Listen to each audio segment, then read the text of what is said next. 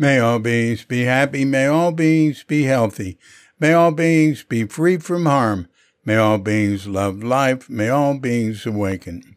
Welcome to another Q Audio podcast. I'm D C Pupa of Q Audio and Q Archives, preserving the legacy of Shunryu Suzuki and those whose paths cross his, and anything else that comes to mind.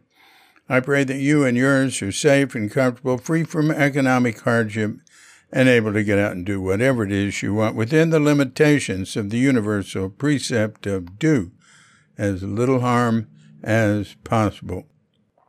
So today we have a guest, Willem Malten. He came to the San Francisco Zen Center straight from his native Netherlands uh, in the mid seventies.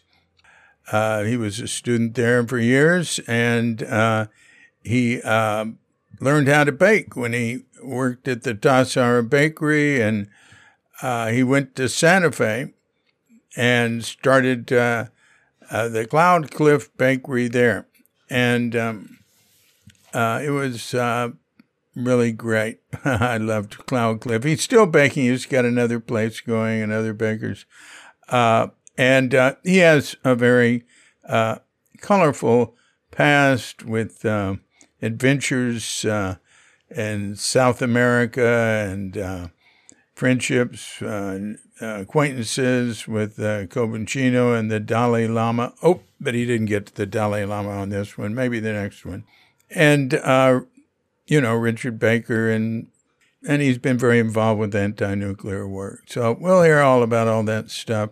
Or we'll hear a little bit about all that stuff uh, when we talk to him now, as soon as uh, we've had our pause to meditate. So when you hear the bell, if you're of such a mind, hit pause and meditate or whatever for as long as you wish. And when you're finished meditating or whatevering, Uh, hit unpause. And we'll be here to hit the bell to end the meditation or whatever, and uh, we'll give Willem a call.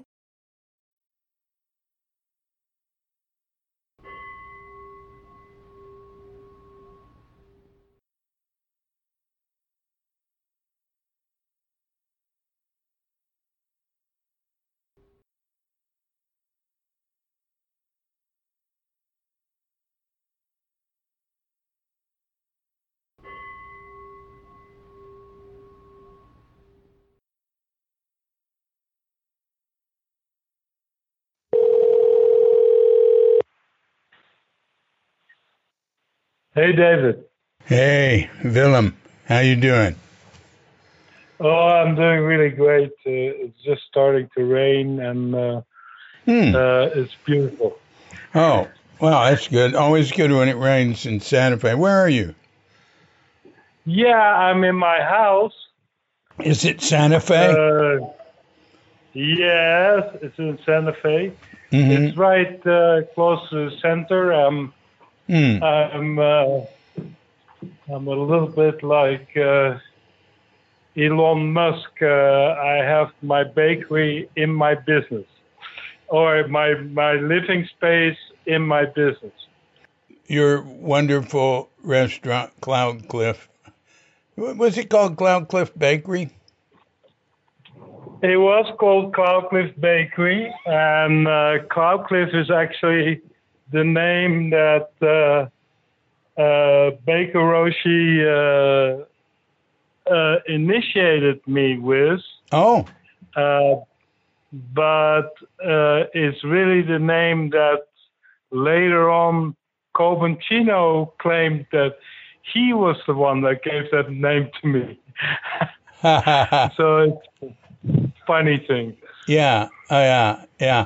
Well, um, Even the, the I think even the last time I saw you in Santa Fe, you'd you'd rented out the restaurant part, but you were still baking bread over on the right side and had an office over there. But that's yes. no more, huh? That is no more, but I have a beautiful place, and I'm sorry that you can't see it. Uh, but I'm a little bit outside of the middle of town uh, on Second Street. And uh, um, I have a, a, a fairly large building or big building, like seventy-four hundred or seventy-five hundred square feet. Oh, yeah, that's pretty good. And, yeah. Uh, yeah, that's pretty good. And on uh, on uh, a thousand square feet of that, uh, in the same place, I live. And then there's the bakery, and then there's still room, uh, artists all the way on the other side. So uh, that's my situation now. It has been my situation for a long time. Uh, uh, just maybe after you left here, just after you left here, I probably bought this place. Hmm. Hmm. Hmm. Um, so uh, you're always involved in interesting things. What are you involved in right now? Uh, I'm involved in uh, uh, in trying to stop Los Alamos uh, nuclear weapons thing that is still going on. Uh, so I'm a little bit uh, in activism there. Uh, and then uh, for the rest, I'm uh, um, I'm I'm trying to uh, uh, help uh, the uh, actually two bakeries moved in to my place. Oh, uh, one is the Cloudcliff Bakery, and the other one is called Levan Bakery, and it's uh, but they're all apprentices of mine. Mm. At one point, mm. uh, but now I'm all retired. uh, uh, well, are you still baking bread? No. Oh, goodness. I'm not. They do everything, and they're so much better than I will ever be, so it's not even a chance that I would help them. Oh, no, that's not, good. Not quite like that, but uh, uh, I I don't have to bake anymore, and I won't. But uh, I have two crews of people uh, that are baking that are really good at what they're doing, and they're my friends, and uh, I really enjoy uh, enjoy my life the way it is. Mm. Um, So, uh, and I have a big, uh, really big dog, uh, Akita dog that oh, guards yeah. my place and guards the whole building and bakery. And, uh, and so that is really nice. Mm. And then around the whole place, I think I'm here on half an acre of land. Uh, so, uh, minus the building. Uh, that is all gardened. So it's really quite nice to be here. Quite beautiful. Well, I'd love to come see you. Um, yes. Yeah. I wish I wish that. That would be good. I don't know if I'll ever get out of here. Yeah, well, maybe I'll go visit there. Oh, yeah, sure. No, absolutely. Yeah. You're in Bali still, right? Yeah. Yeah. Yeah. Yeah, you'd like it here. Uh, yeah, I love it there. Uh, there's a lot of good bread here. Oh, that's uh, good. Well, you're Dutch, and there's yeah. a lot of Dutch here. Uh, yes, of course. And, uh, but, you know, it's like there's all sorts of people making good bread. Uh, yes, of course. It's it's sort of like California, you know, or Santa Fe. It's, uh, it's almost cultural, yeah. Well, well, there's all these uh, expats here. There's, you know, like ten, yeah. twenty thousand. I don't know. So um, uh, there's, and and a lot of stuff is better. Like, I never liked feta cheese that much till I came here, and I asked. Uh, A guy I know, uh, he's called Bali Bill. He's been here forty years or more. I said, uh, I told him that. He said, well, that's because here it's made by Greeks and Italians. Yeah, and you can get baklava made by Greeks here. I haven't seen that in a while, okay. You know, because of COVID, things uh, slowed down. You could uh, enjoy yourself here. Uh, anyway. Yeah, I know. I know. And I, I want to go there because, you know, at one point that, I think Indonesia was a Dutch colony, you know. Mm-hmm. You're darn right it was. A long time ago. What? Yeah. Yeah. Yeah. Yeah, it was the Japanese who liberated it. Yeah, the Japanese who liberated and et cetera. But, uh, uh, yeah, before that it wasn't a Dutch colony. Yeah, the... Um, The, uh, after World War Two, uh, Holland, you know, took it over again, and and uh, right. Indonesia fought back, and a thousand yeah. Japanese soldiers stayed behind and fought with them. And, oh, really? I didn't uh, oh, know yeah. that. That's, yeah, uh, yeah. They. That you only learn if you live there. Yeah, they, they, yeah, right. They, they, they, they took care of that with, within a year or so. It was, it was quick, uh, but. Yeah. I've never heard anything negative about Dutch here. Uh, well, you know, it was just a colony, you know. So, yeah. So. Well, they they massacred uh, the royal fam, a couple of royal families here, but that's because the, the royal family stood up against them and said, "No, we will not capitulate." And they had like spears and. Yeah, stuff, and the and the the army just mowed them down, really. Uh, and that's a big thing. There's uh, big parks named uh, Puputan, named after that. Uh, okay. Yeah. So uh, we do commemorate. Yeah, but you know, all that was a long time ago. I yeah, think they have they have more resentment against the the right wingers here when Suharto took over from Sukarno, and you had like thirty years of dictatorship. Uh, yes, and a lot of a lot of a tremendous amount of uh, mass murder at first, like half million, a million yes. communists, which meant uh, Chinese mainly. Uh, but yeah, anyway, uh, all right. Now moving on from there. I said I do not know much about that history. Yeah. Other than shortly after the Second World War, it became a real country and they threw the Dutch out. Yeah. So probably with good reason. And uh, hopefully the Dutch left some good things there. I don't know.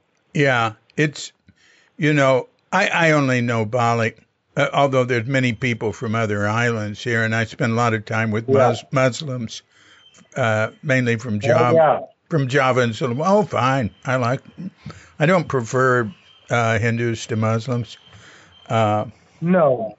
You know, they're fine. They're great. Uh, yeah. But anyway, all right. Um, now, uh, you used to go to, where'd you go to, Ecuador? I used to go to Peru. Peru, yeah. Yeah, I was just uh, thinking there in the, the like the headwaters of the Amazon. So, uh, yeah, and and you made a movie about it, and you had one of your yeah. your uh, restaurant customers, Gene Hackman, narrate it, and it was good. I really liked it. Uh, yeah, Gene. Yeah, he's still alive, I think. Is that right? Is yeah, I yeah. I, I think I'd remember if he had passed on to the next Bardo. Um, he's old, but uh, he's still alive. Yeah. Yeah. Um, so tell us about, you know, your your uh, how you got into. You spent a lot of time there in Peru, and where you were, and. Okay. Okay, I was in the real rainforest of Peru with a tribe called the Shipibo Indians, um, and uh, they are uh, they are a very interesting tribe to me because they are uh, ayahuasqueros. Ayahuasca. So they take ayahuasca. Yeah. yeah. And they turned me on to ayahuasca, of course, uh, there in the forest, and. Uh, Uh, I took uh, a lot of ayahuasca with them there. uh, which uh, moved me a little bit away from uh, Zen Buddhism, as you can imagine. Uh-huh. Uh, although uh, I still am a Buddhist, uh, and uh, uh, I guess still a Zen Buddhist, but uh, I'm not, um, I say, uh, attached to it in the sense that I'm not attached to the form. That's good. Uh, I sympathize. Well, that's good. For you, maybe there, uh, it's a totally different world, uh, I imagine. Yeah, uh, um, I've done Vipassana retreats here with uh, Myanmar monks, yeah. you know. There's all sorts of yeah. stuff going on here. I like them. Yeah. I like them. Yeah. I don't I don't know if I can do another one, but I've done another type of retreat here with uh, a healer who studied with the great Vipassana teacher here, and his retreats nice. are are uh, easier. And uh, okay. I just I just don't I just I don't think I can do another. I mean, they're really hardcore, the Vipassana retreats here. Uh, How old are you now, David? seventy-seven. seventy-seven, okay. Yeah, yeah.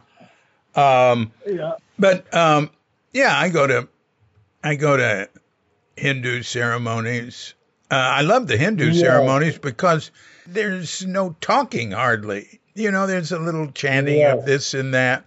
But there's sort of um, mm, like theater and... Uh, uh, And they had, I went to one at a play. There was like ten thousand. Um, Thomas said there were twenty thousand people. And, and it was in a remote place where um, there are no foreigners. There was just him and me and twenty thousand locals. But they're all wonderful people. And there were all these people in trance walking around like it was a zombie movie. And uh, really, I mean, it was so far out, man. I loved it. Uh, and I participate in, in that stuff. Uh But, uh, you know, I told a carpenter that works here uh, that I'd just been to something like that. A nice old guy. I love him. Uh, he's Muslim. I said, you know, I just do whatever local people do. If I was with you, if it was okay, I'd go to the mosque. Uh, yeah. uh, he said, God doesn't care. yeah, that, that's right. And actually, uh, that little... Uh, clip I sent you that you didn't open up because you didn't get the image, but those are Sufis. So they are like an esoteric uh, school in Muslim uh, world. Mm. Mm. Mm. And I like them uh, as well. But, you know, it doesn't mean nothing that I like them. Yeah. But uh, I do. Yeah. Yeah. Well... Um, you you know, I remember your your uh, trips to South America, to to Peru, inland, like um, the way things evolved, the oil companies encroaching on their land. Uh, your your uh, favorite. There's uh, no forest left. Oh yeah. Yeah, that's or hardly any. It's really deforested. And it's because of oil, really. Mm. Uh, you know, because people want to have cheap gasoline, and uh, that's it. They hack everything down. Wow. So, uh, how's yeah, the tribe? How's the tribe? What where you? you I, I remember uh, you said you weren't going to go back anymore because things were getting too violent. Something like that. Yes, uh, things have uh, have deteriorated in that sense, and I think it goes together with the de- deterioration of the forest itself. Yeah, you know, it's like uh, that's what happened. I think. Yeah, uh, very much so. I I remember you saying that the the shaman, or your favorite shaman. Uh, you know, he went he went to town, you know, and it was a long trip on boat to get to civilization. Yeah. But you said he got murdered yeah. on the way back. Uh, yeah, he got murdered. Not only him got murdered, but his son got, uh, or his brother got murdered as well. So uh, mm. not murdered. He he got dengue fever, and he died shortly thereafter. He died within a week or something like that. Oh.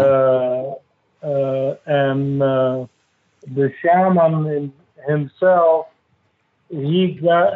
I don't know. There's different stories. You know how it goes when somebody dies like that on a ship and is being thrown overboard and never rises back up uh, out of the water, uh, you realize, like, oh, there's a lot of stories around it. Mm-hmm. Mm-hmm. And uh, you never know exactly what happened. Some people say that he fell overboard.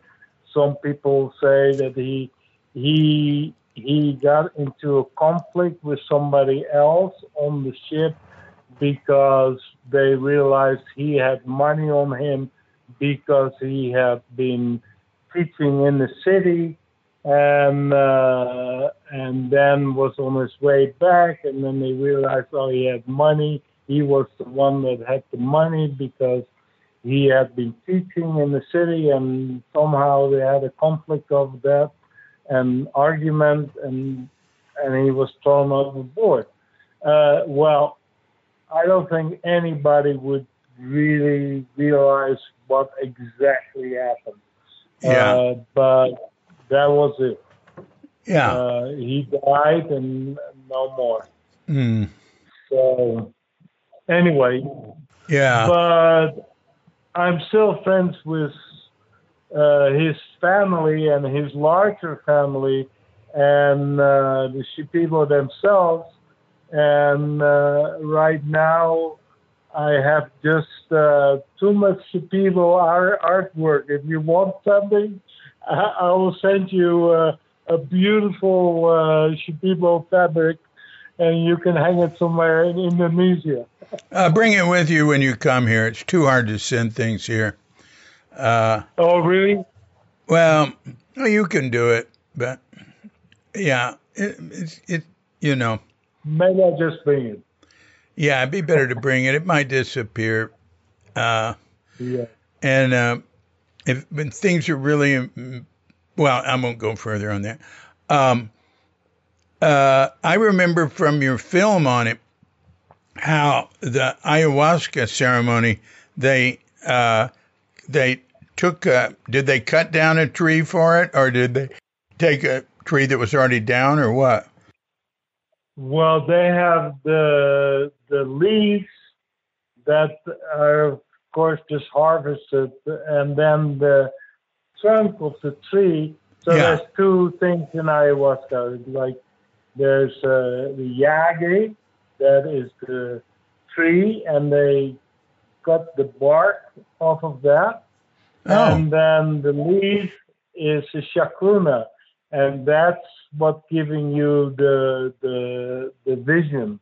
Uh, so uh, so that's the two things. Uh, it's a it's a combo thing, you know. Yeah. So so, uh, but I haven't done it for a long time. So what am I saying? Yeah. Uh, well, but one other thing is I remember yeah. is them taking a long, very large tree trunk and hollowing it out. To to cook it, or what? What were they doing in there? I, I, it's in the okay, film. Okay, they were hollowing out the tree because they're gonna make a drum out of it, and uh, that's why it's a little bit. I'm a little bit sorry that you couldn't see uh, the the little clip that I sent you, because these are people that I had nothing to do with ayahuasca or anything like that. But the tree, uh, the drumming that uh, Shipibo did uh, was very similar to uh, the rhythm and the noise that uh, the the people were making in the movie, and uh, almost the same music. And I thought, like, oh, how can it be? Uh, but uh, that was uh, that was. Uh, That was the same music, it seemed like, uh, even though, of course, had nothing to do with each other. All right. Here's another thing I remember. You you were having problems. Uh, there, there you expressed to me about going there because of the political s- stuff going on. So you started going at least once. You went to uh, uh, the Amazon rainforest down in Brazil uh, to take ayahuasca with some guru that you weren't into his trip, but you yeah. liked it anyway, something like. Tell me about that. Okay, well, uh, one time I went to a different uh, club. Uh, uh, uh, uh, what is it called uh, again? Uh, uh, it's a Brazilian uh, ayahuasca. It's uh, very religious, very Christian religious. Oh, yeah. And uh, so uh, so they had more of a Christian ceremony going. Mm-hmm. Um, uh, but they went into the forest with just a group of guys. And uh, the guys would make the uh, ayahuasca in the forest, whereas the women were harvesting the leaves uh, much more down, uh, closer to uh, the village uh, there. Mm. Um, and uh, so that was also really interesting because uh, even though I'm not a Christian, uh, uh, my mother was very interested in uh, Jesus. Uh Also not a Christian, but uh, she felt like, oh, that was his buddy. Her buddy was Jesus. Mm-hmm. Uh, she could in- understand Jesus as a, well, as a teacher. And uh, so she relayed that to me, and uh, that was nice to be in uh, in the Amazonian uh, rainforest on the Brazilian side, uh, uh, but uh, um, yeah, she uh, uh, that was really interesting too. Uh, you know, I love because of her, I love Jesus too. So uh, I wish you uh, had a. a, a film access, because I could show you uh, my uh, little altar here, and uh, it has the Christ, of course, and but also the Buddha and everybody else. Yeah, well, you can make a film. I can make a little film for you. Uh, uh, yeah, listen, I'll put your. I can put that film. Uh, what about your uh, your film about uh, the ayahuasca ceremony in Peru? And going there, just yeah. going there was a trip. Is that on YouTube? Yes. Uh, yes, it is. Yeah, well, it is on YouTube. All right, we can, uh, we, you know, we can get those uh, links. I'll send it to you. Yeah. Yeah, just send me a link to the YouTube. That's that's good. Yeah, I'll send you a link to the YouTube. And I can download U- YouTube great. videos. So if I yeah, wanted, that, I can. That just, would be great. Yeah, I so I'd have a copy of it too. Um, yes. Mm, um, that would be great. Yeah. Now, there was an, another, f- way back, way further than all yeah. this. I remember the yeah. first, my first memory about you and South America is when you got into, I think you were just into this film about, I can almost remember the name, uh, The, about the, the the guardians of the earth who were way, way up. Uh, that might have been Peru, too, or it might have been Venezuela or Colombia. Way, way up, about as high as people can live. And they had noticed uh, changes in what plants were growing oh, yeah. there. And uh, the it was mama. like one of the earliest warnings of, of climate change. That was a long yes. time ago. Uh, yes, exactly. Tell tell me about that. Remind me, huh? Okay, they they were the mamas, and uh, now let me get this straight for a second. Let me grab it. Uh, yeah, the Mamas, and they... Mm, man, I didn't know we were going to talk about the Mamas, but yeah, they they were very fascinating, uh, fascinating uh, club of uh, people. And, and you, you're right. They were the, the very first people that started warning uh, about uh, climate change. Mm-hmm. Um, do, do you know what year that ago. film was made? Mm, let me think. Mm, let me think. Um, maybe. Um, let's see. Uh, well, eighty-nine or something like that. Yeah. One thing I remember about, they were very, very high up there. And they were noticing yeah. this change in the planets. They felt they were the guardians of the Earth. Yes. Uh, yes. And exactly. they were concerned. Uh, and they yes, wanted exactly. to get the... Oh, they were an isolated tribe. And they only yeah. uh, got in contact because of this concern. They wanted to communicate it yes. to people. And uh, uh, before that, they really uh, discouraged any contact, right? Yes, they discouraged any contact, and after that, they discouraged any contact too. Yeah. That was it. Yeah. Well, one thing they did that I remember, and now you can uh, correct me on the details, is they they um, they would put a, a child, they would raise a child uh, by by itself, like in a cave or something, just one, to have some special yes. role. What was that? Yes. I can't remember. Um, God. Yeah.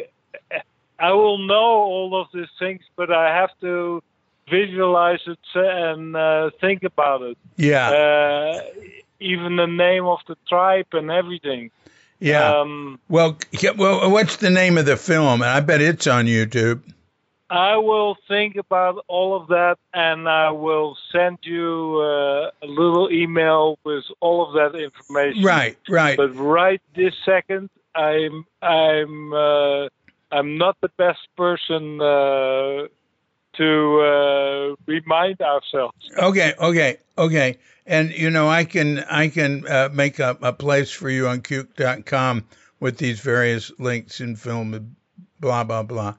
Um, And a link that to this podcast. Nice. Yeah, that'd be cool. Um, yeah, that would be nice. Now you're, you know, you you indicated you're you're somewhat involved in uh, trying to stop Los Alamos Los from being Alamos, involved yeah. in nuclear weapons. That goes way back. You've been involved yes, with that a long that goes time. Goes way back, and it keeps going and going and going, and you think like you'd be over it, and and you realize you're not.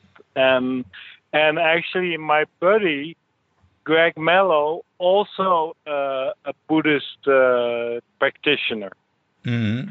just like me. So uh, we have uh, that in common, and that language in common uh, together, and uh, and. I guess we're the only ones that are still really protesting uh, against uh, uh, the nuclear weapons uh, endeavor. Um, and that is still going on.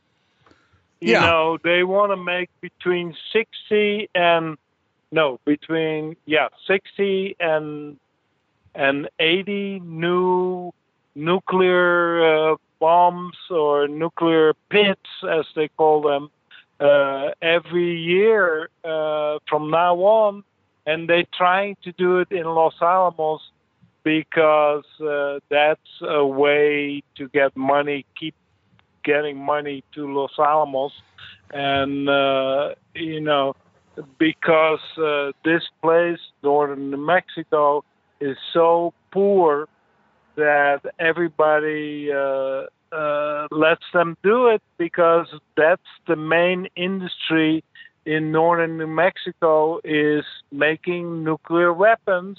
And mm. that's how the money comes here to this state. Uh, like uh, they want to do it between uh, like a sixty and ninety, or say sixty and eighty um, every year. Every year, can you imagine? Uh, and uh, and nobody in New Mexico is protesting this or saying no, uh, except for, for my buddy Greg Mello, who's the most informed person on uh, on uh, nuclear weapons uh, in this state, and probably uh, in this whole country, um, and. Uh, And I'm just a helpless helper uh, uh, next to him. Uh, he is the one that, you know, uh, goes really deep into it, and uh, and and you know, and every time uh, or every year, he he keeps going because they keep going. And he's really serious about this, and uh, seriously committed. Um, I'm committed to him really more than anything else, because, uh, you know, I'm not so good at learning.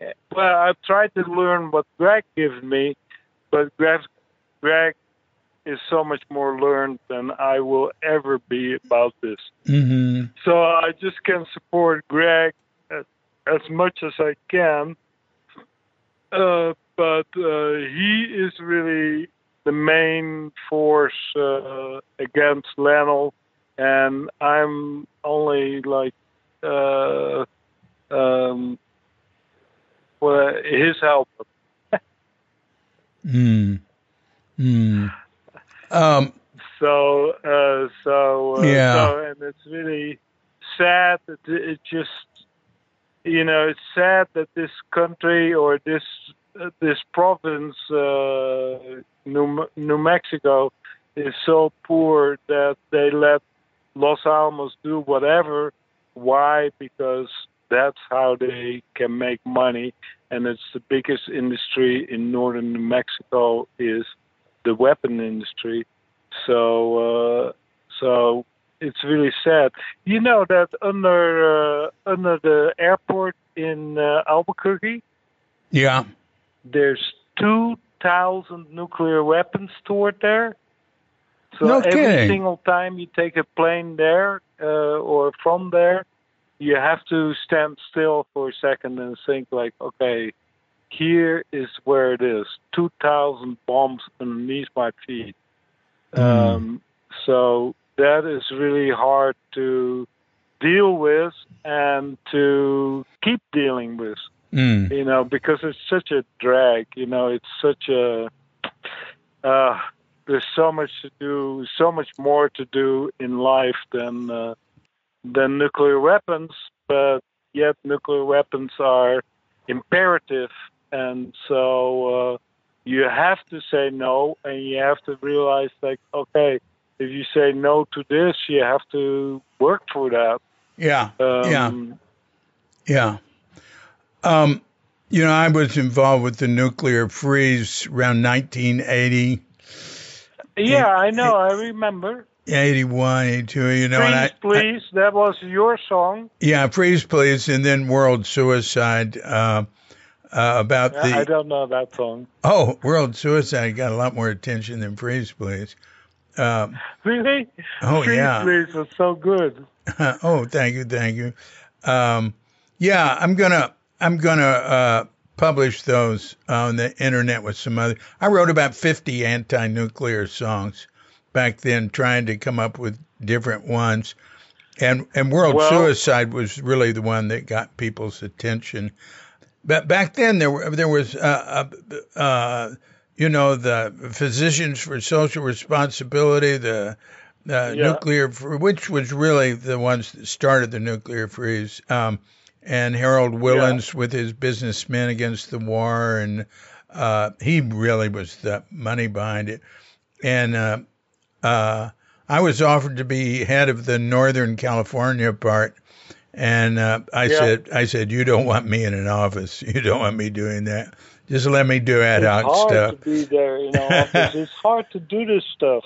No, no, but I, that's not, I'm not an administrator. That's no good.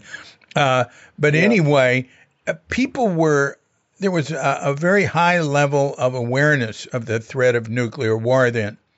And then yeah. uh, Reagan, I remember when Reagan and Gorbachev made some very serious cuts in nuclear weapons. Yes.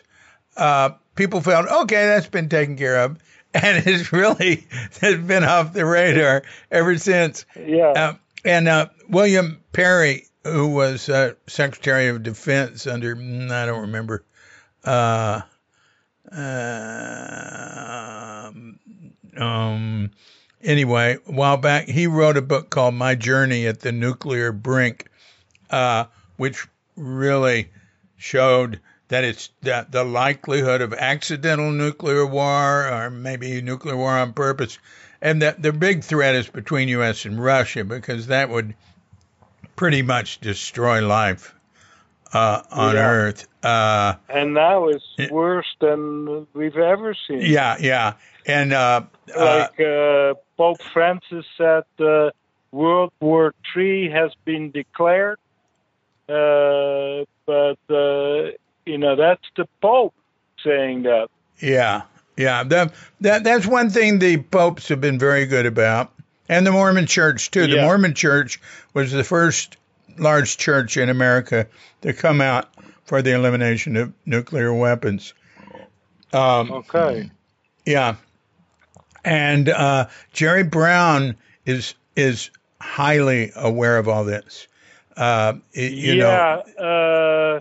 You know, uh, one time Richard Baker came here to visit me, uh, and uh, it actually became kind of a um, kind of a nuclear meeting with uh, Richard Baker too, and Richard Baker suggested we get in touch with, uh, or he would get in touch with Jerry Brown. And bring up the the points. Uh, yeah, they they they were close at that time too. Jerry Brown wrote an, uh, a review of Perry's book, My Journey at the Nuclear Brink, for mm, New York Review of Books, maybe. Uh, uh-huh. And uh, when Brown retired, Brown was a is uh, when his second eight-year term as governor. Or du- double terms as governor, the second one was over, he said he wanted to just concentrate on climate change and the threat of nuclear war. And those are the two big ones. Really, everything else yes. f- is is uh, is trivial compared to those. Those are... Compared to those, yeah, those are really big things. No, yeah, those are going to end... Uh, everything. E- everything. Yeah. Or human human culture. I don't see any slowing down. Uh, the the nuclear war thing is like um, it's like dice. You don't know what's going to happen. But the climate change thing is uh, it's uh, you know moving ahead at a nice clip that keeps getting faster, and um, people yeah. don't seem to be able to. I mean, the human race doesn't seem to be able to realize. Uh, what we're doing, and uh, yeah, people feel helpless. The people, you know, I ask people here all the time. I've interviewed tons of people here in Bali, and they really feel that there's no point in them thinking about climate change because there's nothing because they can they can't do about do anything it. About it.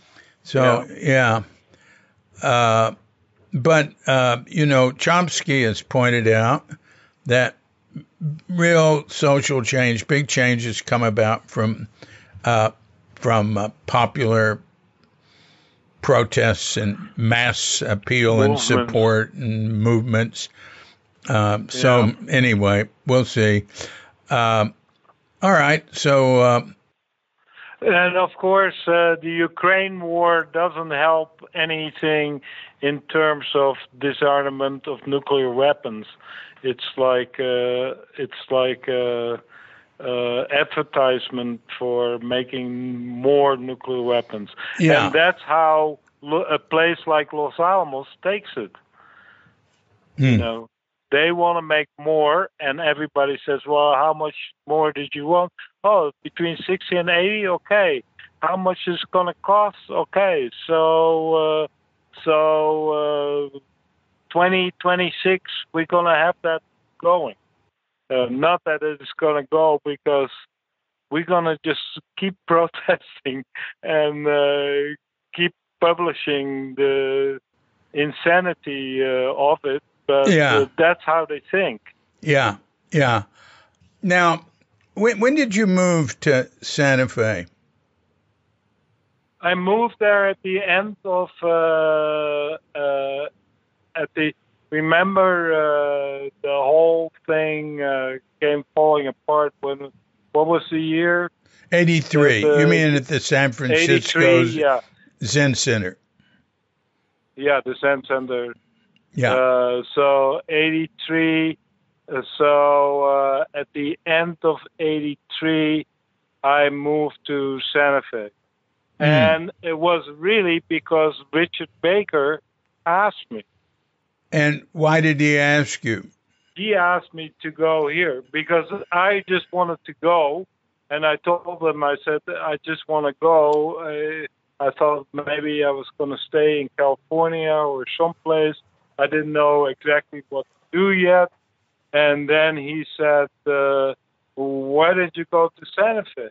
And uh, because I think he knew he was going to go there yeah. uh, at some point.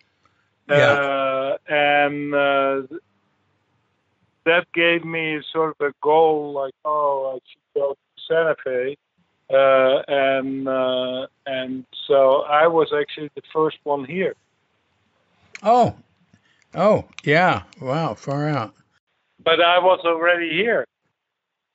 And then when he came here, you know, uh, I had said to him, uh, I had said to him before, like, I was not interested in uh, uh, a Zen center or uh, Uh, same kind of uh, uh, structure of uh, like the teacher and then having all the students and whatnot. I was not really interested in uh, in that.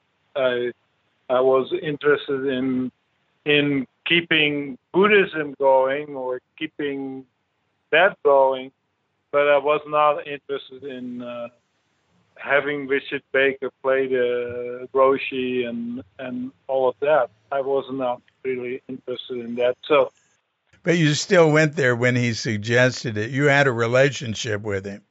I had a relationship with Richard Baker.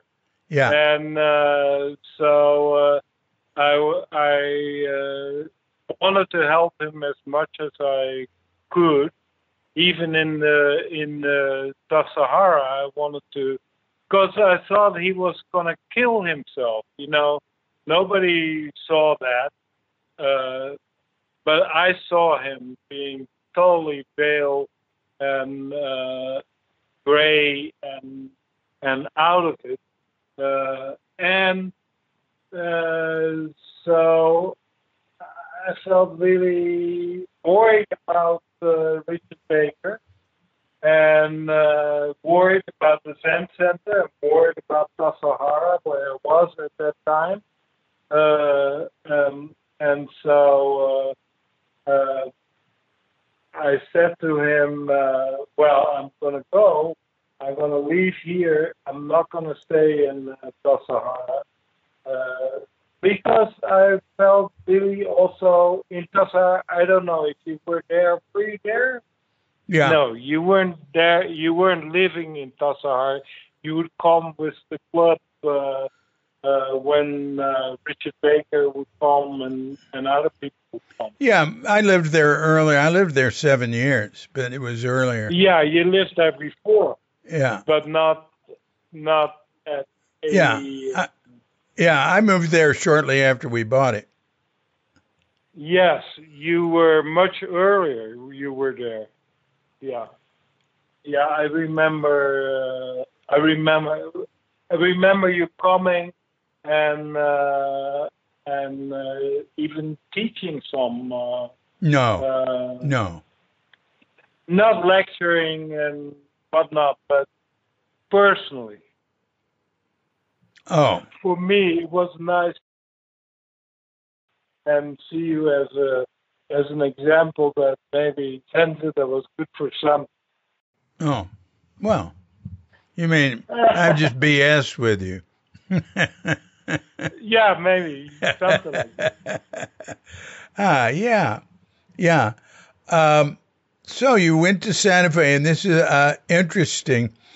Actually, the people that went with him to Santa Fe pretty much had a uh, were not like sycophantic uh, devotees. They were pretty strong people. Ihsan and Philip Whalen was there, and uh, and Ihsan came, and and uh, who else? Uh, what is the guy's name that set up some monasteries or some?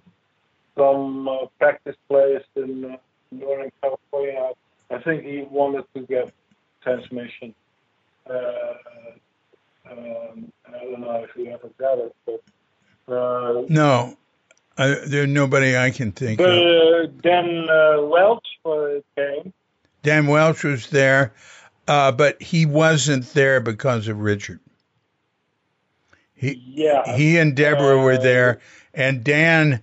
Uh, and Richard were not on speaking terms then. He was very angry at Richard uh, until, yeah. you know, what, what changed it? it uh, he started softening up after a number of years. And then he went with me in, God, when was this? Like ninety-five to uh, yeah. spend a few days with Richard just doing interviews. Yeah. And we stayed up all night. Uh, Dan and I did. And Richard would stay with us a lot. We'd, we'd had like three days uh, just communicating. And after that, wow. Dan went, well, yeah, he's thought, you know, he changed. And then he went on to become, uh, he was involved in uh, Crestone Mountain Zen Center. He, he became the... a teacher there, and he made, was made the abbot, but then he had a falling out again, and now he's back in uh, Santa Fe. Uh, yeah, he, I see him every, well, I saw him two times, but I realized, like, okay, there's something that I don't know about. Yeah, I saw him a few times in, because uh, I really liked Dan Wells, and I always wondered what happened the second time uh, they had a falling out or something like that. Oh, I can tell you and, about that, but I don't want to talk about it here. No, don't, uh, you don't have to tell me that. I always thought it was really, I felt sorry for them that uh, somehow uh, they didn't get it together, because Dan was worse, in my book, was a very worthy person. Mm-hmm. Yes, and everybody feels that way about him. Uh, yeah. Um, he's just not a cynical person.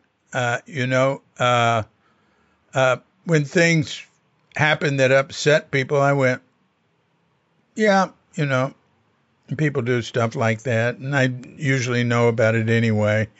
Uh, but some people would be extremely upset.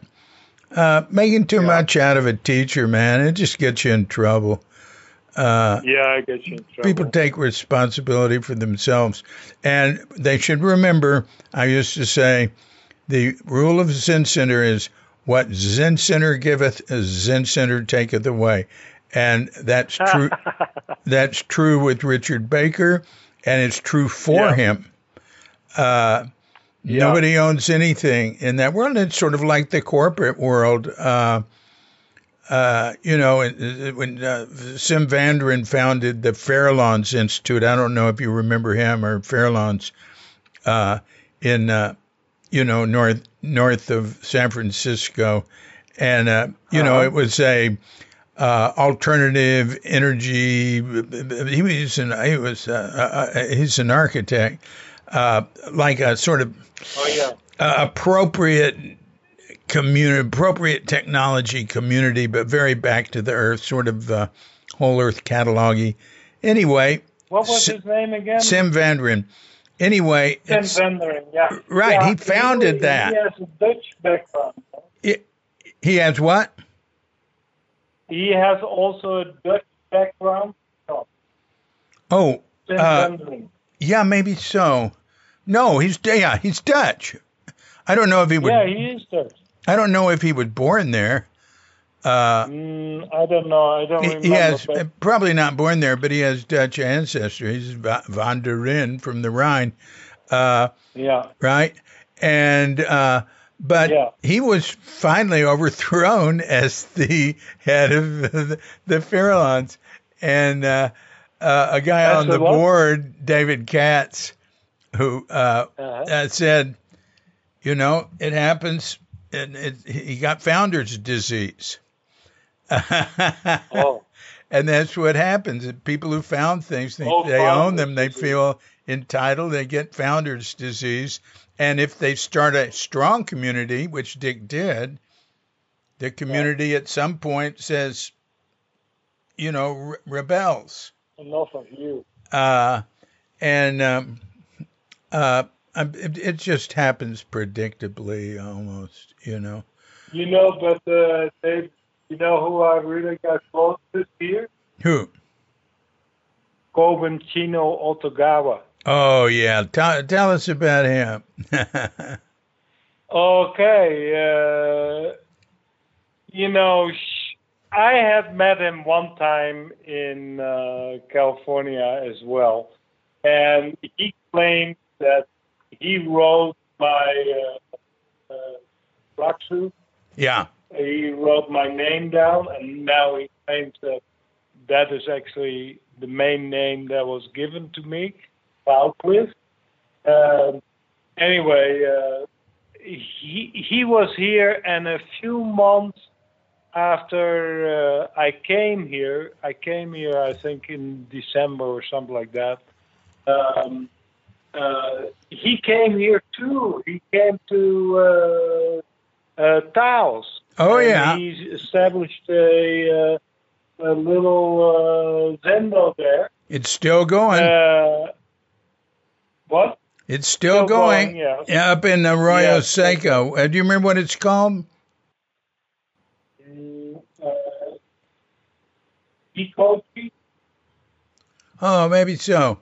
It was uh, Bob Bob Bob uh, uh, Watkins' yeah. home. Uh, yeah, that's right. Yeah. And, um, yeah, there's a whole history there. yeah, I visited yeah, many so times I there. Yeah, sitting uh, with uh, Coleman. Yeah. And uh, we got to be good friends. And then one time he, uh, uh, we did a sashin or something like that. And he, uh, he pointed at my raksu. He's, uh, can I look at your raksu, raksu? And uh, I gave him my raksu, and he said, hmm, Ungan, Anseki. And then he looked at me, and he said, I gave you that name. Huh. Huh. Huh. So it was his handwriting, undoubtedly. Yeah. Uh, uh, but then uh, after that, uh, you know, we became real good friends. Uh, and so I visited uh, Coburn, and we ate here and there, and he would make food as well.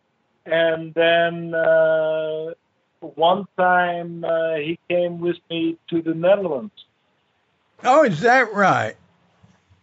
Huh. To see my mother, who was sick at that time, and uh, Bowen thought, like, okay, uh, He could uh, he could cook her uh, some uh, miso soups that uh, would heal her, uh-huh. and uh, uh-huh.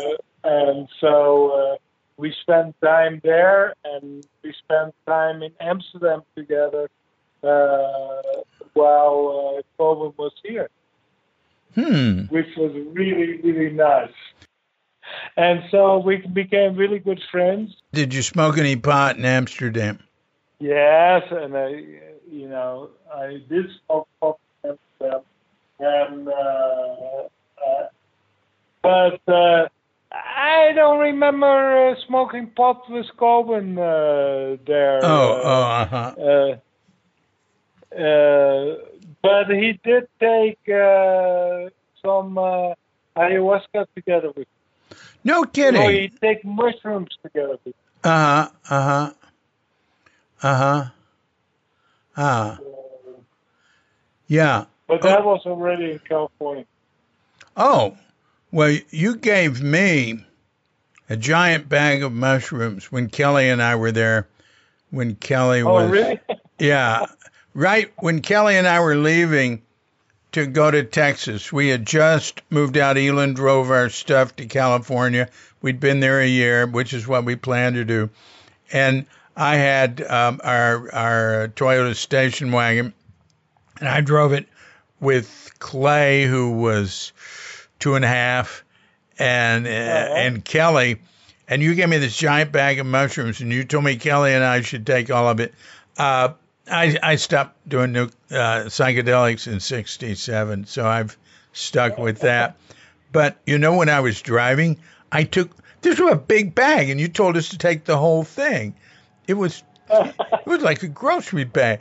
And and uh, uh, I took one little piece I know, of mushroom. I had so many.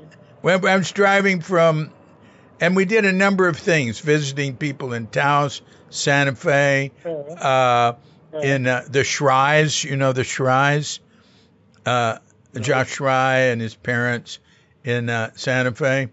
And Josh was more like Kelly's age. We stopped there, and he was having a party for all his young friends, and they were doing mohawks and dyeing hair purple and stuff, so we got our heads shaved. Anyway, uh-huh. so driving from uh, that night from Santa Fe to Fort Worth the next morning, twelve hours, I took one little tiny piece of that mushroom and chewed on it for fun, to see what it would taste like. And that got me high. Well, not too high to drive, but it really changed the trip. And you said, see, you were into the Terrence McKenna trip.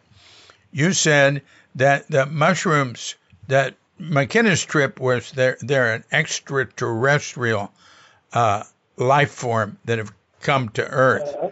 And when you eat the magic mushroom, it's uh, you're communicating with the spirit or whatever of the extraterrestrials, and it's uh, they're, they're, what they're communicating is love. So I needed to concentrate and enjoy the ride back, and so I just went, I don't know, love is all or something like that the entire time, because it lasted a long time, and uh, then I told Elan about it when she got to Fort Worth, and she said, you drove your two sons, our baby, from Santa Fe to Fort Worth on mushrooms. Uh, on mushrooms. I said, well, just a tiny, tiny little bite. Uh, yeah, but you said you got high. Well, just a little bit high. A little bit high doesn't really hurt your driving. Uh, but uh, anyway, I remember that because we visited you before we left.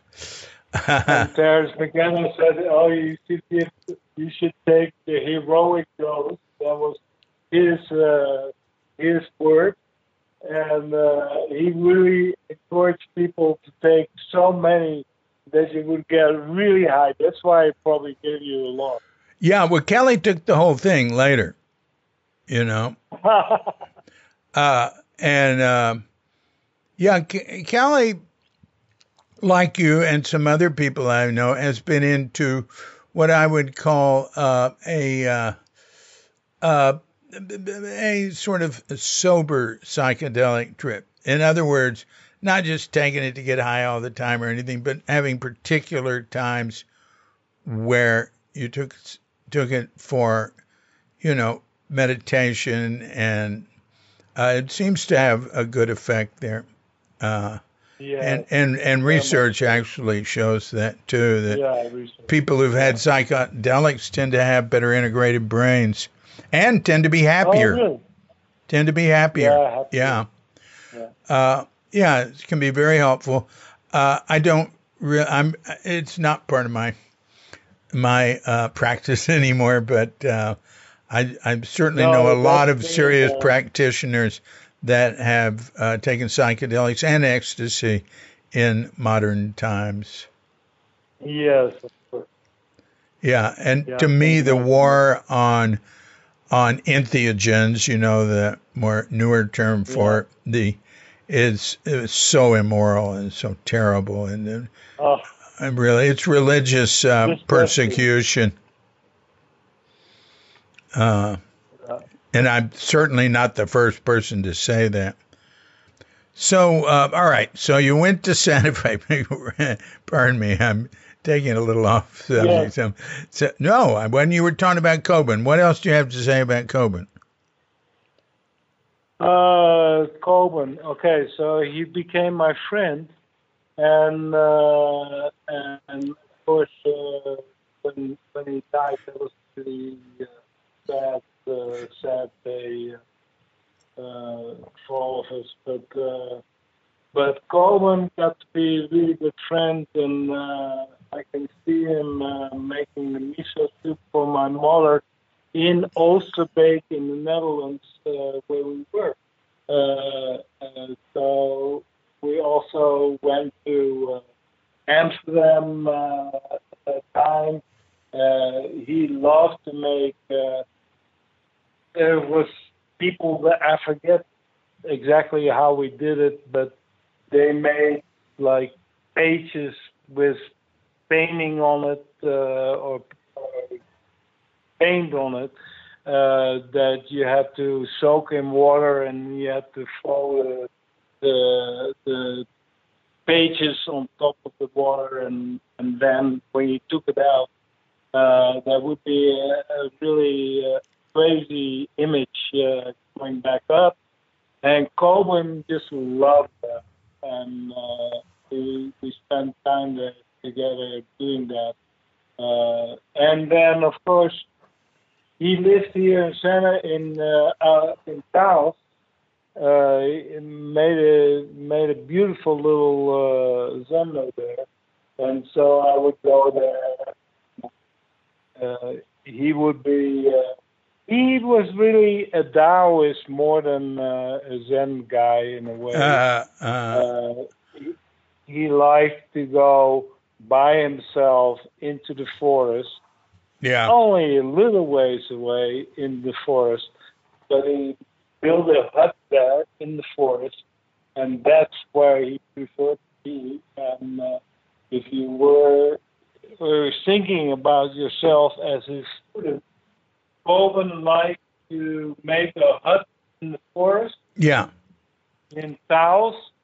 And if you wanted to be a student of Coben's, you better find the hut and find Coben there making tea uh, on a teeny tiny little fire, because that's where he would be. Yeah, yeah. I walked around there with him, and, you know, there was this house he was building. And all he had was yes. the the uh, foundation, the cement uh, foundation. I don't for know. For the longest time. It was right there in Arroyo Seco, you know, walking distance from the Zendo. Uh, yeah. I, I think it never got beyond the foundation. Uh, he never tried to raise money or anything. I mean, he lived with Steve Jobs a long time. Uh, it was like Steve Jobs' teacher, but...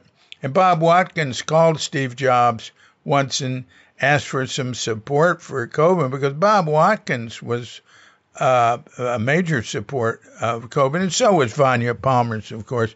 But Bob was uh, ask, asking uh, asked Steve Jobs if he could help out, and then Jobs said, "No, he won't support Coben unless Coben's living with him."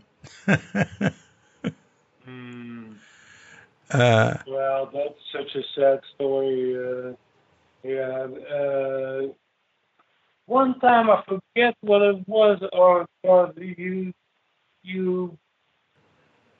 We were gonna go to Steve Jobs to fly, or what was happening with it? I forget exactly. I I'm gonna think about it now. And uh, I'm going to write a few notes, and then I'll send you an email. Uh, yeah, okay. All the things that I don't think about. But Steve Jobs was a was a deal in uh, Coben's life.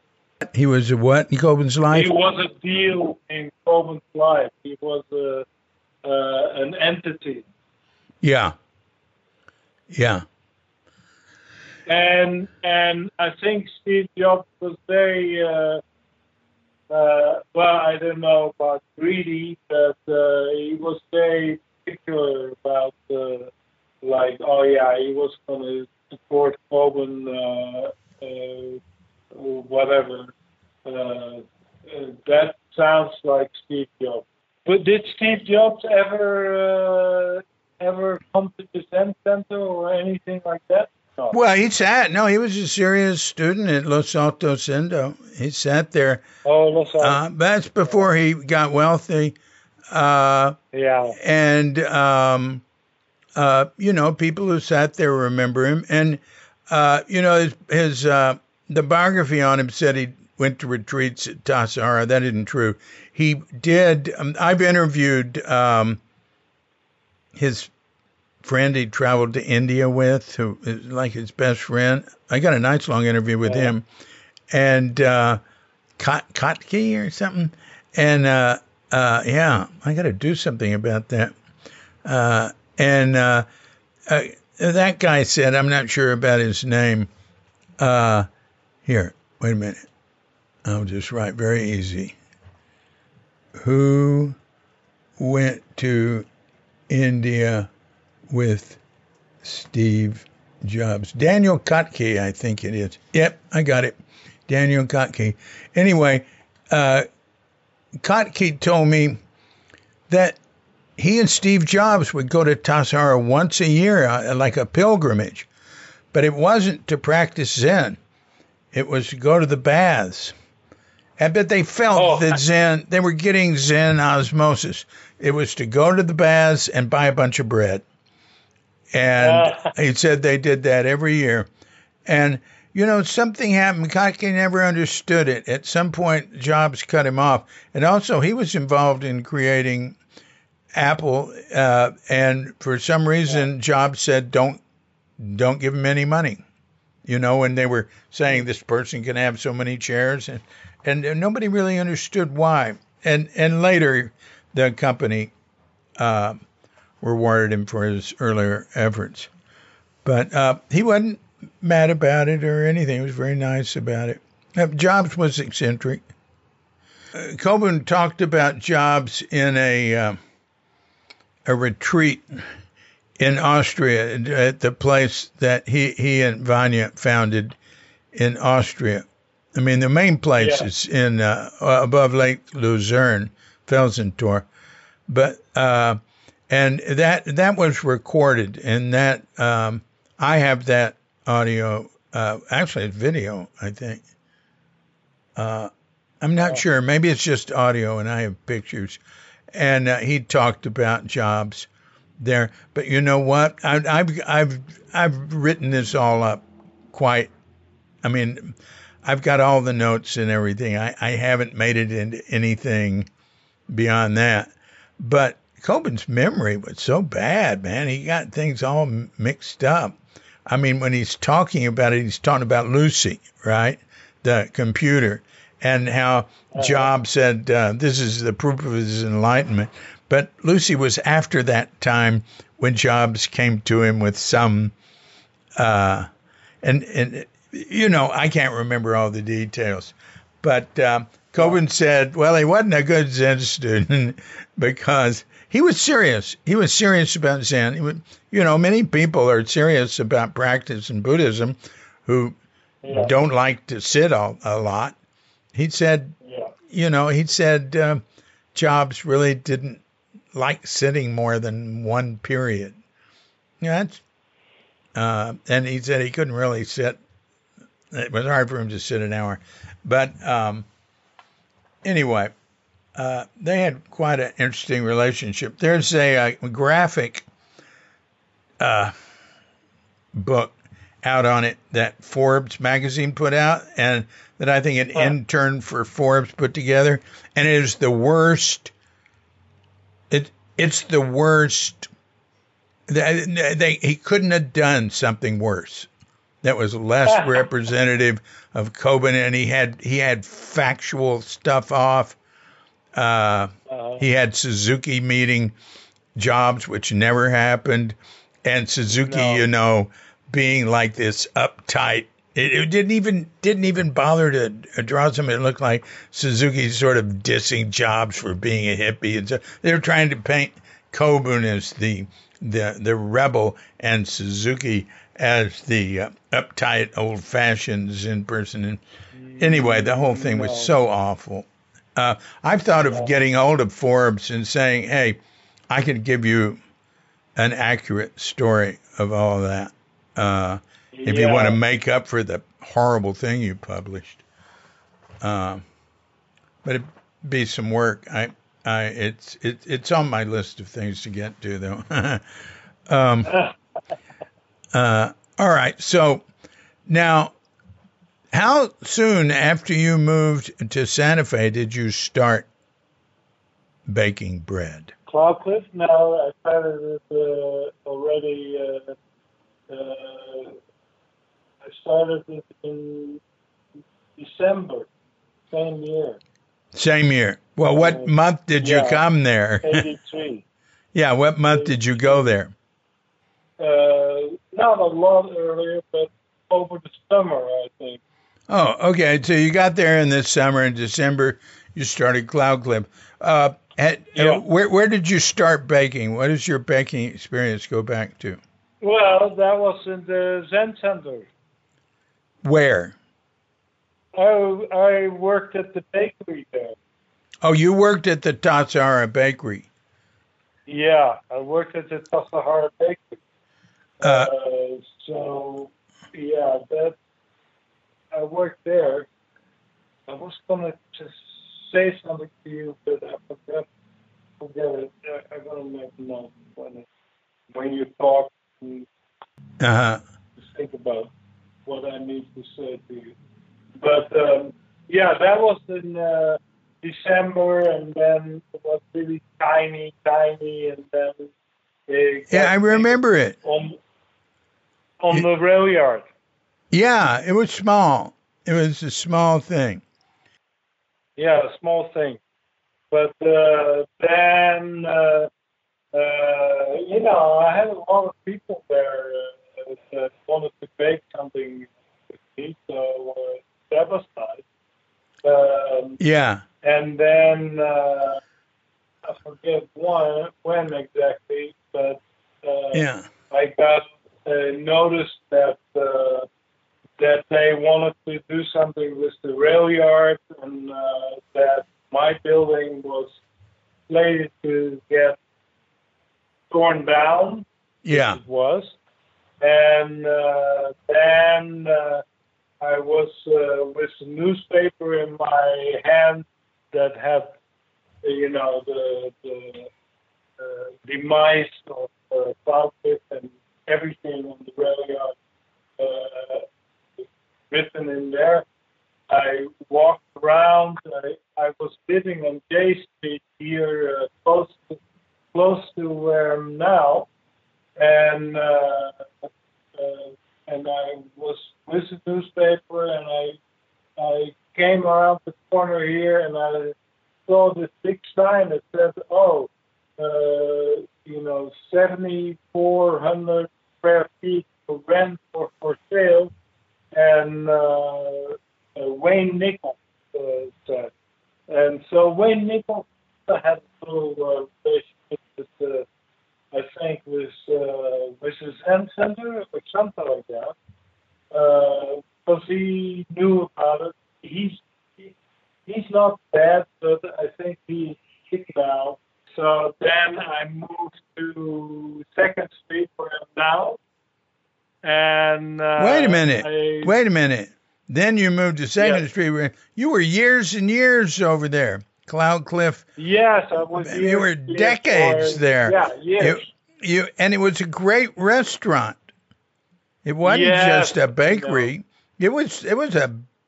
It was one of the best places in Santa Fe. Uh, yeah, it was a fun place. We used to go there. We also used to go sit zazen with you there, Elin and me. Yes, in I that, know. I kept sitting zazen uh, my whole life. I still do.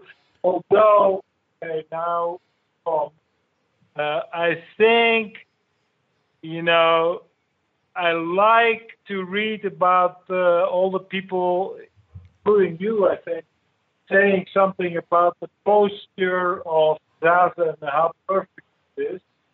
Uh, and it is, uh, no doubt. Uh, but um, uh, I sat and I sat and I sat, and I destroyed my right knee. Yeah, a lot of people did. Okay, well, that's good to hear, because uh, I didn't know a lot of people did, but I did. And uh, and so now I have to sit on a chair. Yeah, I noticed early on at Zen Center people getting knee operations, so I was always, really? I've always been careful. But uh, yeah, I'm sitting with my legs crossed right now. I don't know, maybe I'm lucky. I uh, nice. I mainly You're sit with my legs lucky. crossed. Yeah, uh, uh, but you know, I just put a, a thing up yesterday on. Uh, yeah. On uh, Cuke What's New blog. Uh, yes, that's uh, what I was reading. About sitting in a chair. Just oh. just yesterday. Somebody Yeah, re- that is not to be very good. Somebody wrote me, uh, here, let me see. Uh, so I put it up instead of a, a, a Suzuki lecture excerpt. Uh, Zazen posture. I got the following question. I was wondering, did Suzuki Roshi ever allow anyone to sit Zazen in chairs? And so yeah. I'm going to read my what I wrote. It's not real long. Yes, it was rare back then. He said that it, if all one can do is lie down, then that's the best yeah. posture for Zazen. He, yeah. His close disciple, Trudy Dixon, had to lie down in the Tassajara Zendo to do Zazen. He had her lie down next to him in the raised yeah. area. When Peter Schneider was head monk, he hurt his knee, and he had to sit on the raised area with a leg hanging down. In the city, there yeah. were occasional people who had to use chairs. In the new book on vignettes about Suzuki Zen is right now, we have... Once Suzuki was asked, what's the difference between sitting zazen on the floor and in a chair? He said, the only difference is the legs. Uh, and then I said, writing that from memory, not exact quote, um, I have no trouble sitting lotus, I say. I was sitting with my legs up, and sometimes I do zazen in a chair or couch, sitting with legs down or one leg down. I'd say to be skeptical of any teaching that says you can't practice if there's some limitation that goes against the norm. Yeah. Um, anyway, so that's what I have to say to you. Yeah, sit in a chair, sit however you can. Uh, yeah, uh, but I destroyed my knee a little bit. Oh, sorry about that. Uh, maybe ten years ago, here in Santa Fe. Oh. And uh, I have trouble, little trouble walking, and oh. uh, but it really damaged me. Oh, I'm sorry. I'm sorry. You know, you can get that fixed. Yeah, maybe. Uh, because uh, in my well, well, uh, I, I will look at it again and uh, see if somebody can fix it. But uh, I think my cartilage and uh, my muscle work uh, on that knee uh, really uh, damaged. Yeah, well, they give you they they can put um they can put a new knee in there. Ah, uh, yes, that is true. I have a friend that just got two new knees and two new shoulders. You do? I have a friend. Oh, okay. Uh, and he was a body worker who was always into healthy eating and exercise. It was just, you know, what he was born with, uh, I guess. Yeah. So, hey, Willem, I want to go back now. When, yeah. Uh, when, when did you come from uh, Holland to, uh, can, I, can I say Holland? The Netherlands. Yes. Uh, uh, so I was uh, twenty, uh, twenty, I think maybe I was twenty years old. Let me think. Um, yeah, maybe. Yes, I, I think I was maybe twenty-one years old. Yeah. Uh, yeah, twenty-one years old, I would say. Um, and I came straight to the Zen Center. Is that right? Why? Because I I had a uh, I had actually uh, the idea that I wanted to practice Zazen. And I wanted to, actually, I know, now now it occurs. Um, at the time, I was studying sociology. And uh, the newest thing there in sociology was total institutions. And total institutions were like, for instance, a prison, or a hospital, or something like that, where all of the regular things that uh, that you do, like making food and things like that, uh, or buying food, or anything like that, uh, the total institution would take care of all of those needs, and you would just have to do the what the total institution would Uh, assign you to do. mm. And I was interested in uh, Zen Buddhism at that time, and I thought like, oh, I should go to a monastery that is uh, a, a total institution if you have one. Uh, there it is, total institution is monastery. Uh, so... Uh, So I wrote a letter to Baker Roshi oh. at that time. What year was that? Well, what year was that? When I was twenty, well, maybe twenty, twenty-one years old. So uh, that must have been uh, so fifty-five was. Uh, twenty-one is like seventy-six. seventy-six, seventy, maybe a little bit later, seventy-seven, maybe. Yeah. I forget when, what year, but it was somewhere in there. Yeah, yeah. that's that's uh, good. So, uh, so I wrote a letter to Richard Baker and saying, uh, like, I was interested in. Uh, Uh, practicing Buddhism uh, at uh, at the Zen Center. Uh, why, you know, my my secret agenda was, uh, oh, I should really study and say something about total institutions. Since that is a new concept in uh, sociology, uh, and uh, and I thought like, okay. Maybe there's something there that I can learn. Uh, and I was already very interested in Buddhism uh, uh, and practicing Buddhism, uh, practicing beginning, mm-hmm. Zazen, and uh, thought like, oh, maybe Richard Baker or maybe the Zen Center would be able to teach me something, because here I am, I'm doing this all by myself, and I don't know anything about it, and I don't know anything about uh, the, uh, the, the, uh, the teaching around the sitting, yeah. and sitting in with these groups of people was all new for me, even though I had sat, I had sat by myself already for a year.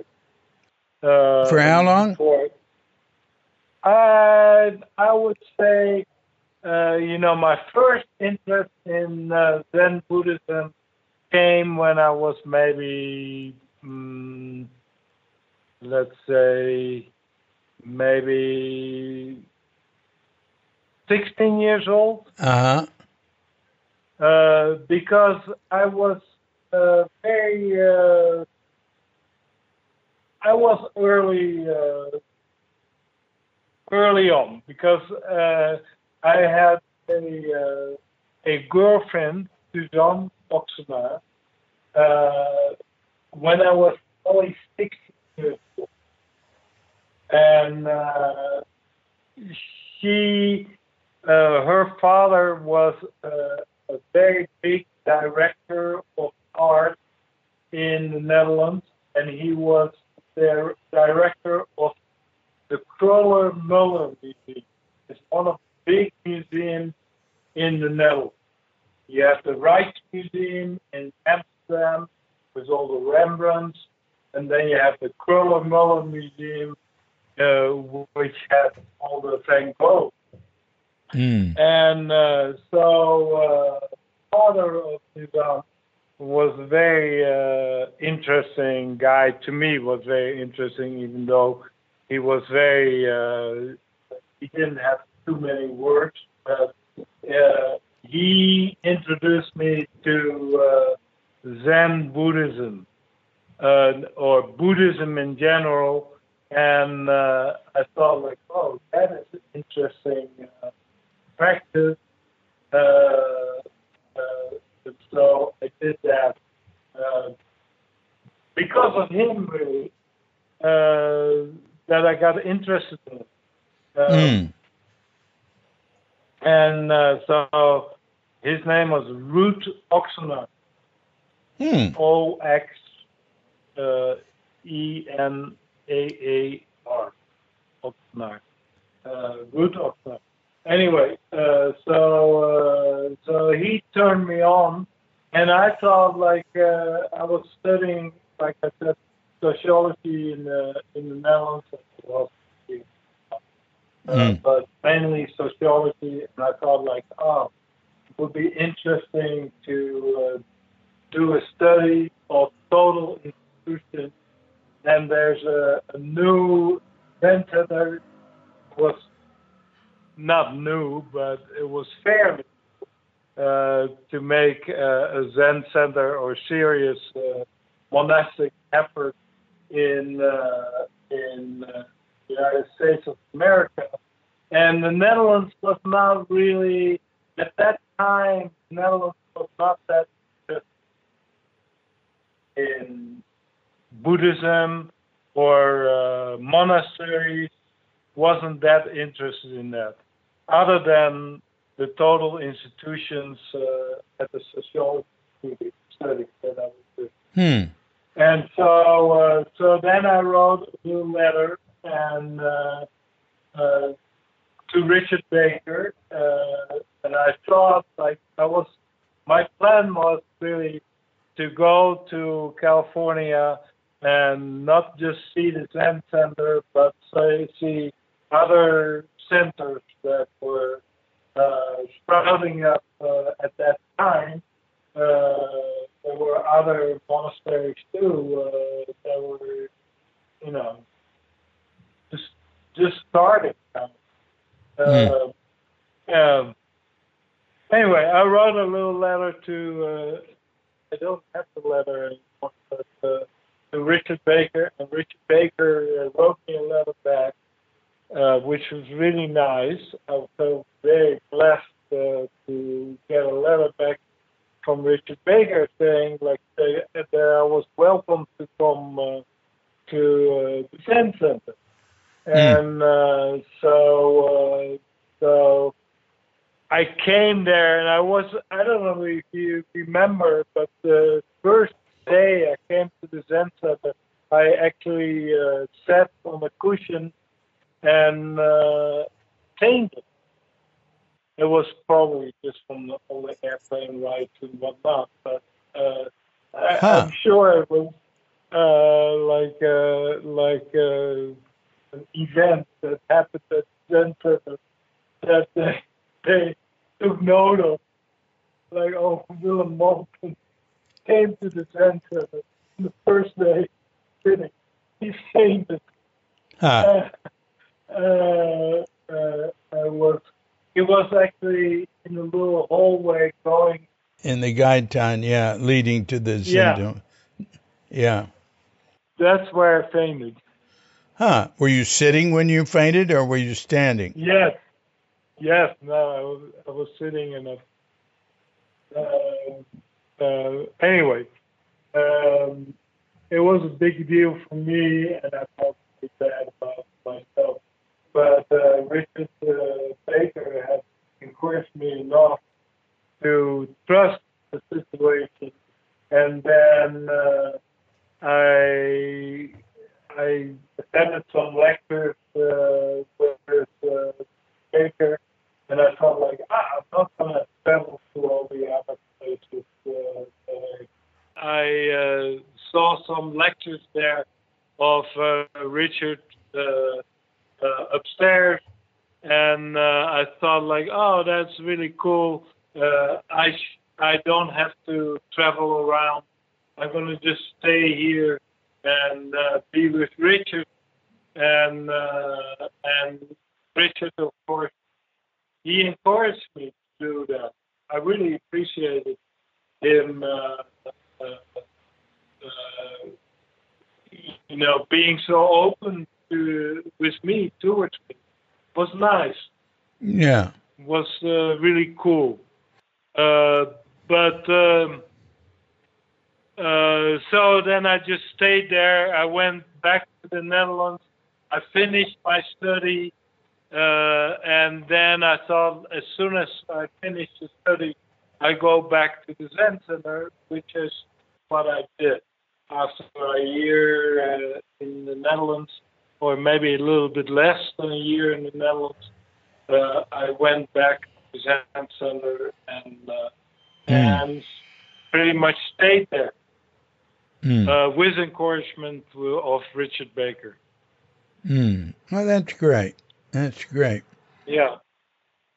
And then so, so of the Zen Center, you know, Richard Baker, how he was, he was a lot out. And uh, so it was hard to really get to know him.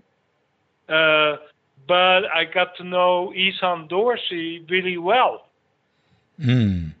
And Isan Dorsey was actually the first person I met at the Zen Center.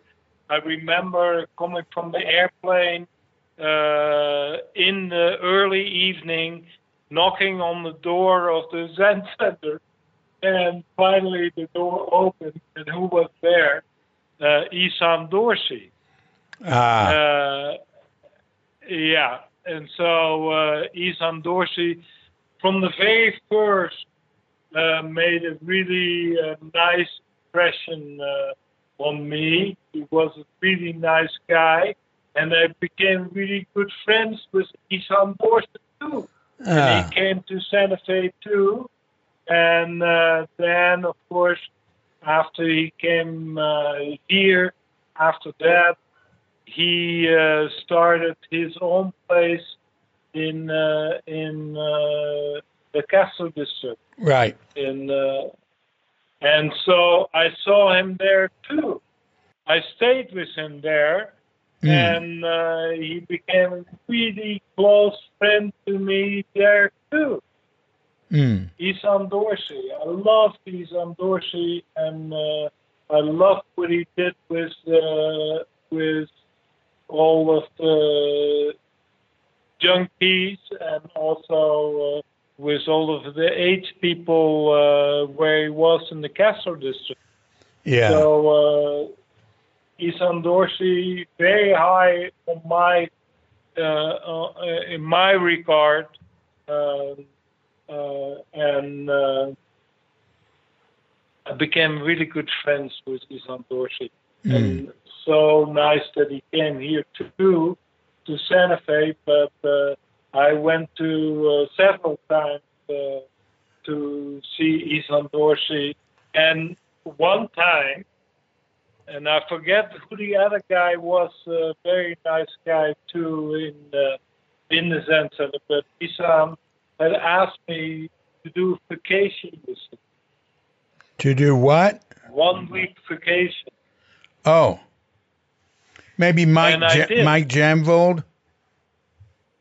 Yeah, maybe it was Mike Jamvold. I don't know. He was a he was very smart guy too, uh, and pretty uh, for Isan. So, uh, oh yeah, I said Isan, uh, uh, why did you uh, ask this guy, uh, Michael Jamvold, maybe? Was it that his name? Uh, and me, why did you ask uh, him, me, to do both a week of vacation with uh, Isan Dorsey? And uh, Isan said, oh, you will just see most attractive guys, uh, the most attractive guys that were around. There was Mike, there was Steve Allen. Uh, no, no, not Steve Allen. No, it was Mike, I think. Yeah, yeah. Uh, um, Steve Allen anyway. Didn't socialize with Isan the way Mike did. Oh, good. Now, Mike uh, and I, I didn't really socialize.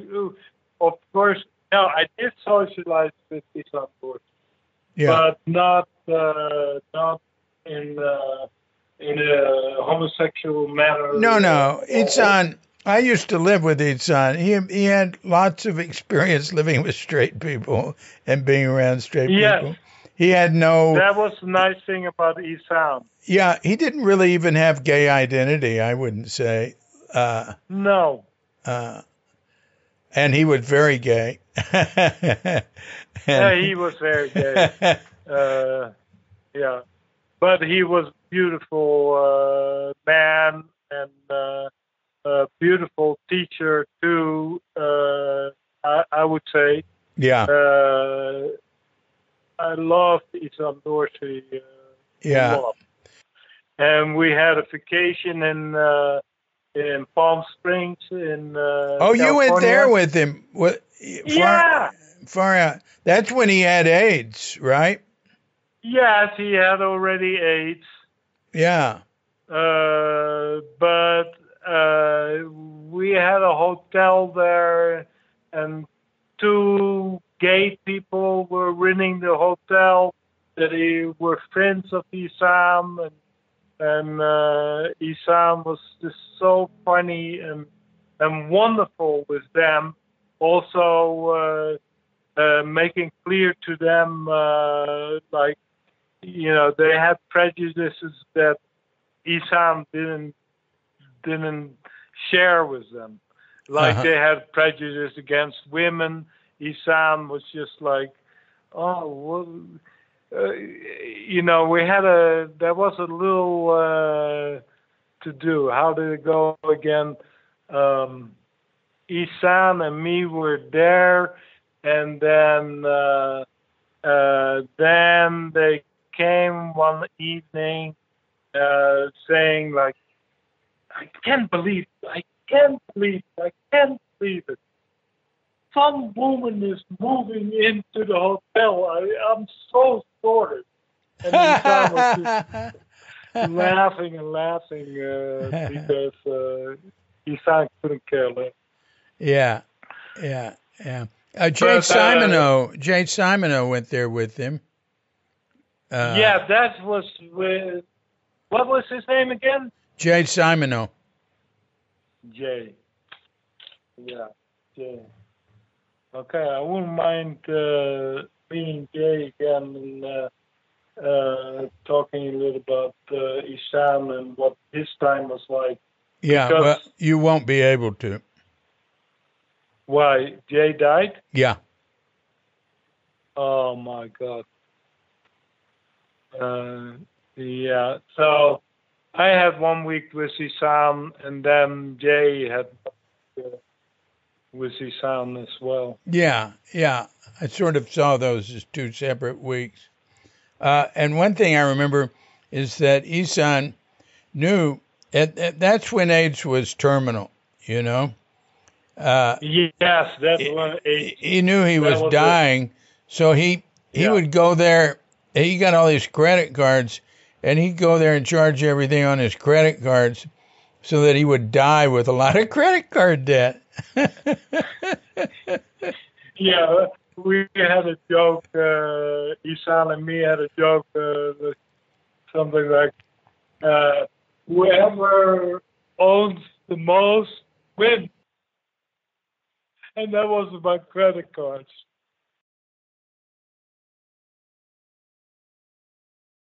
At this point, Willem and I decided it was time to say goodbye.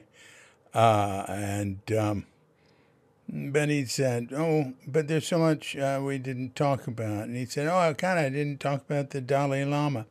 So uh, we agreed he'd take notes and write things up. And we'd put it on his page on Q dot com. If there is one, and if there isn't, I'll start a page for him.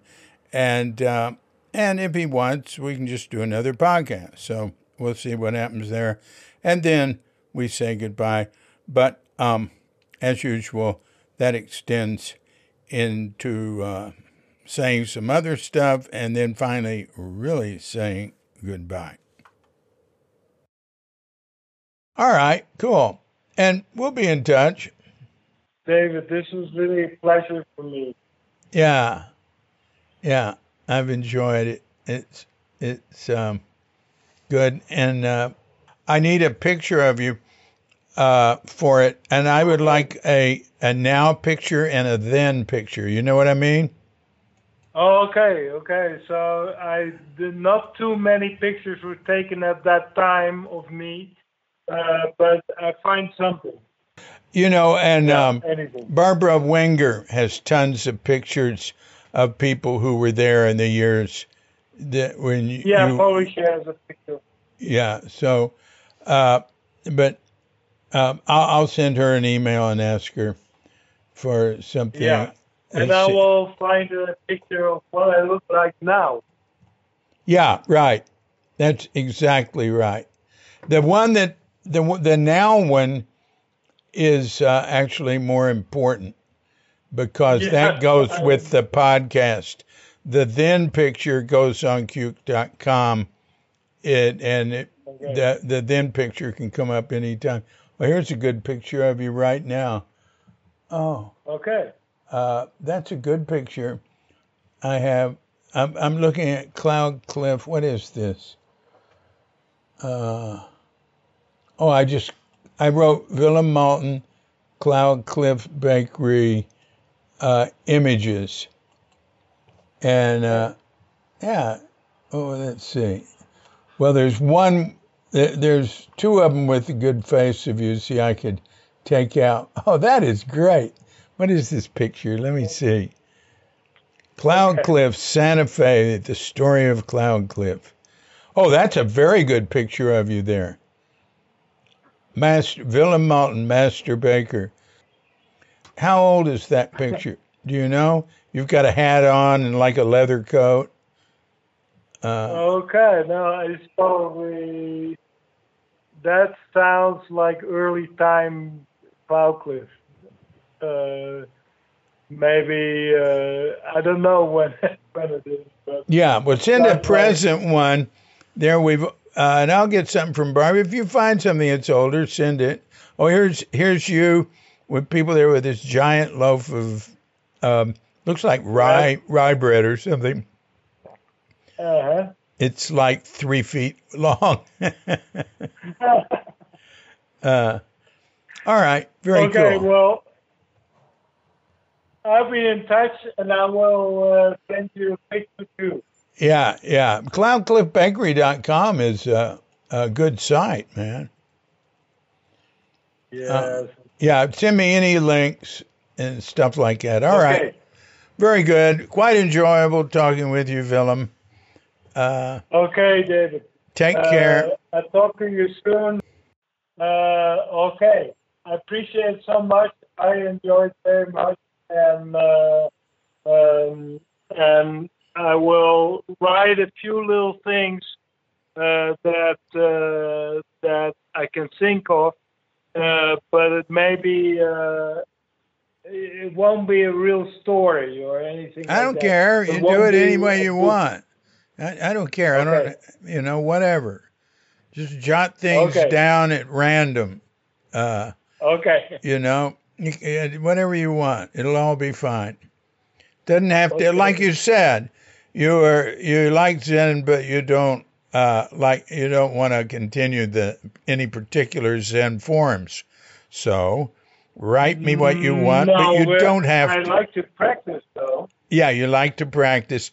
So let's say you like to practice writing, but you don't necessarily want to be stuck on any particular form. No. All right, that's fine. Exactly. Not anymore. Yeah, well, that's that's good. That's good. All right. Take care. Okay. All right. Bye-bye. Okay. Uh, thanks very much, and uh, talk to you soon. Yeah. Okay. Bye-bye. Ciao-ciao.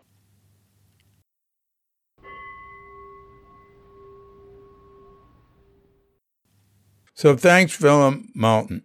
That was really good.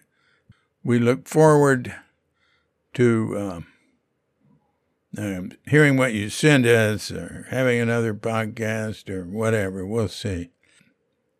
This has been a Q Audio podcast. I'm D C Puba of Q Audio and Q Archives, coming to you from sleepy Sanur with Doga Bandita, Feline Cuchita, and dear lovely Katrinka.